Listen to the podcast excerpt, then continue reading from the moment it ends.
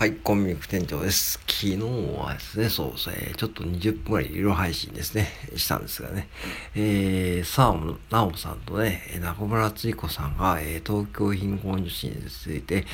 このセミナーですね、東京の、えー、貧困状況に関するズームセミナー、セミナーという講演会があって、ちょうどオンラインでね、せんきゅうひゃくごじゅうえんで参加できたんで、僕も参加しました。うん。こう非常にまあこれ有料配信は長いんでまああんまり聞くことはもうお勧めしないけどもまあ身近にあるってことが分かった分かりました。うんそういうことはうんやっぱりこれ知らないっては知らないってはやっぱり怖いなと思ってだからやっぱ知らないってことは一番怖いというか今こう YouTube とかで例えば例えばコンビニオーナーの闇とかさコンビニ店員の店長のなんか闇とかそういうことばかり報道されてますよね。あれほとんど嘘ですね。ほとんど嘘。うん。で、あの、今の時ね、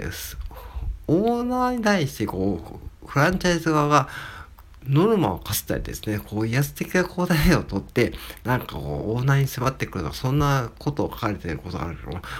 全くそれやっちゃいけないですよね。うん。っていうか、もう、その、セブンイレブン本部側も、あの、一時がそういうことでやっぱりやっていたかもしれないけども今はそういうことでやっちゃうとそのオーナーも本当に物言う女も多いんでもう要は商売として成り立たなくなるというかただですよ廃棄とかそういう人件費とかかかっているそのノルマを課せられても要は雇われですよねうんでなんかそれはもうなんかねそれを知らなくてそのコンビニオーナーあ死ぬとかねコンビニ店長ねなんか寝る暇もなくてなんかこうにじゅうよじかん働いてるとかねなんかそのなんだろうなそういうことばかり描かれていて本当にこれ知らないこう外野がですねあの要は再生回数を稼ぎたいがためにこうなんかこうなんだろうなそういうネガティブなこうね多分ダイハツのこともねそうだと思うよ僕はなんかうん今のこう政治問題もそうだし、こう知らない人たちが、ね、別に車業界にいる人だったりとか、こう実際こう政治に関わっている人たちの意見は結構少なくて、なんか外野が、このね、うん、その大発大不正したかもしれないけども、それでも任せておいて、専門家に。それいいと思うんですよね。だから、そういうなんか知らないこと、うん、この貧困以外の知らないことも、そこを知ることをまず、まず必要だし、なんか知らないのにこう騒いでいる人が多いんですよね。いろんなことはそう。日本人ってそういう民族だと僕は思うし、特に最近 X で僕はつぶやかないようにしてるのは、なんかね、その知らないことをつぶやく人が多いというか、ね、今ちょっと X も休みしてますけどね、Twitter ね。うん。なんかね、見てるとね、なんかそのタイムライン見ても、なんかね、なんかどうでもいい情報ばかり流れてくるんで、ちょっと X を休みしてます。うん。で、うん、どうでもいいことばかりじゃないと思うけども、やっぱしね、うん、なんか、外野が騒いでいるような状況ですよね。なんかね、今ね、日本人総外野が騒ぐで、ダイハツ問題もね、多分ね、その、外野が、外野がめっちゃ騒いでいる状況だと僕は思うしね、政治問題もね、裏金問題もね、まあ、外野がね、騒いでいることだと思うし、あと貧困問題もね、実際に知らない人たちがね、なんかわわ騒いで、こう YouTube とかに動画を上げて、まあ再生回数をね、稼ぎたいがために、こうネガティブなこう表現を使って、その要はそういうのを作って、えー、コンテンツを作って、それ発表しているよ。だから YouTube もね、もうなんか、なんだろうな、そういうこと分かってる。なんか分かってるというか見る側のクオリティが問われているというかその単純にそういうのを見てたらすごく過ごすっていうのをねやってしまうとほとんど時間の無駄ですよね無駄というかねそんな感じですよねでそして要は時間の無駄という面で言うとその最近勝間和代さんの本を読んでいちにちは寝る時間を引くとせんぷんせんぷんしかないということが書いてあって今寝る時間はちじかんをさっぴくと、だいたい活動する時間せんぷんなんだそうです。平均的に。せんぷん、せんぷんね。だいたい今どうでしょうね。いちじかんろくじゅっぷんなんで、まあはちじかん、くじかん、じゅうろくじかんぐらいか。ね。うん。だから寝る時間、引いてはちじかん。えー、まあシフトで働いている人は普通にはちじかん。そこではちじかん。で、かけるろくじゅっぷんで、まあ、せいぜいよんひゃくはちじゅっぷんしかないわけですね。なんか自分ができることって、そこで YouTube とかダラダラ見てさんじゅっぷんとかいちじかん過ごして、そしてまあそこでまあ、そこはまあね、どんどんどんどん時間が減っていって、そしてご飯とか食べたり、こう日常生活を送っているうち、時間が半分に減って、で、時間がないと嘆いている人は多いと。それはやっぱしお外野の、要はこう知らない情報に振り回されて、そういうものが好きで、もう僕を見ないわけじゃないけども、それはやっぱしいかにこう多いかってことはね、やっぱし X を離れて分かっていましたね。うん。で、X 離れると、まあ見なくなるし、別にこう、確かに X、ツイッターね、まあつぶやいて、その自分を売り込むっていうものも必要だけども、ちょっと離れてみて感じたのは、こういかにこうね、自分が無駄な時間を過ごしていて、なんかこう、うん、外野の情報に振り回されかけていたってことがわかりますよね。うん。だからね、今回はこうダイハツとか、その、なんだろう、コンビニ従業員とか、そういうコンビニオーナーのことがね、書かれているものを見るときは、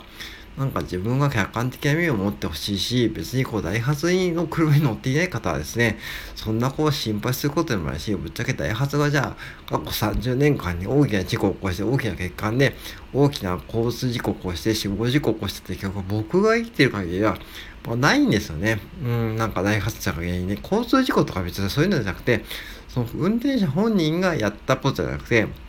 車自体が欠陥が原因で、なんかダイハツを乗っていて、なんかこうね、うん、なんか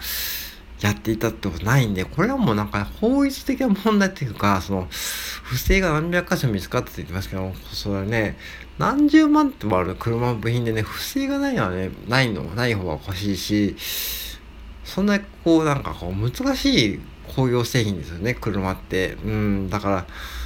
って考えたときに、じゃあそういうふうにこの昨日の謝罪会見を僕見てましたけどもね、社長のね、まあやっぱしなんかこう質問する側もね、新聞社さんたちもね、なんかこういかにもこうなんかそういうところを専門になんかこう会見場に来たね、専門記者が来て、なんか車の知識とかあんまりなさそうなこう質問してたのを聞いてるとですね、多分これはもう新聞社が多分今日の一面トップのね、そういったダイハツ不正とかね、そういう寄付新聞も読売新聞もえー、中日新聞も同じような新聞を飾っているので、まあ新聞も売れ、売れないですよね、そんなんね。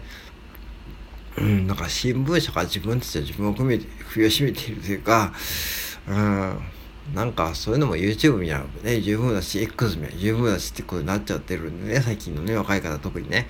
だからそうなると、まあ新聞社たちも、そういうのも確かに報道する義務もあるかもしれないけども、なんかね、その、なんか新聞社の記者、会見者さんたちも結局外野なんで、なんか、そこのダイハツの工場を見に行ったとか、そういう、なんか、実際自分がダイハツを乗っているとか、ダイハツのディーラーさんに、こう、なんか、次があるとか、あとはもっと言うと、コンビニで、なんか、働いたことがある方とかね、そういうことをやる方が、そういうああいう会話の、えー、ちゃんとした情報をね、あのー、インプ、アウトプットは僕は絶対ありだと思うし、うん。けども全部嘘ですから、うん、あんなこうコンビニオーナーが、まあ一部いるかもしれない、一部いるかもしれないけど、そのオーナーは本当アホだと僕は思いますよ。うん、そんなね、アホなオーナー、そうも雇わないですからね、セブンイレブン。だって、ね、あの、オーナーになってほしい方、やっぱりそののれん分けしてるんでね、やっぱしこう、セブンイレブン側もさ、それはちゃんと利益出せるオーナーを選抜するわけだしね。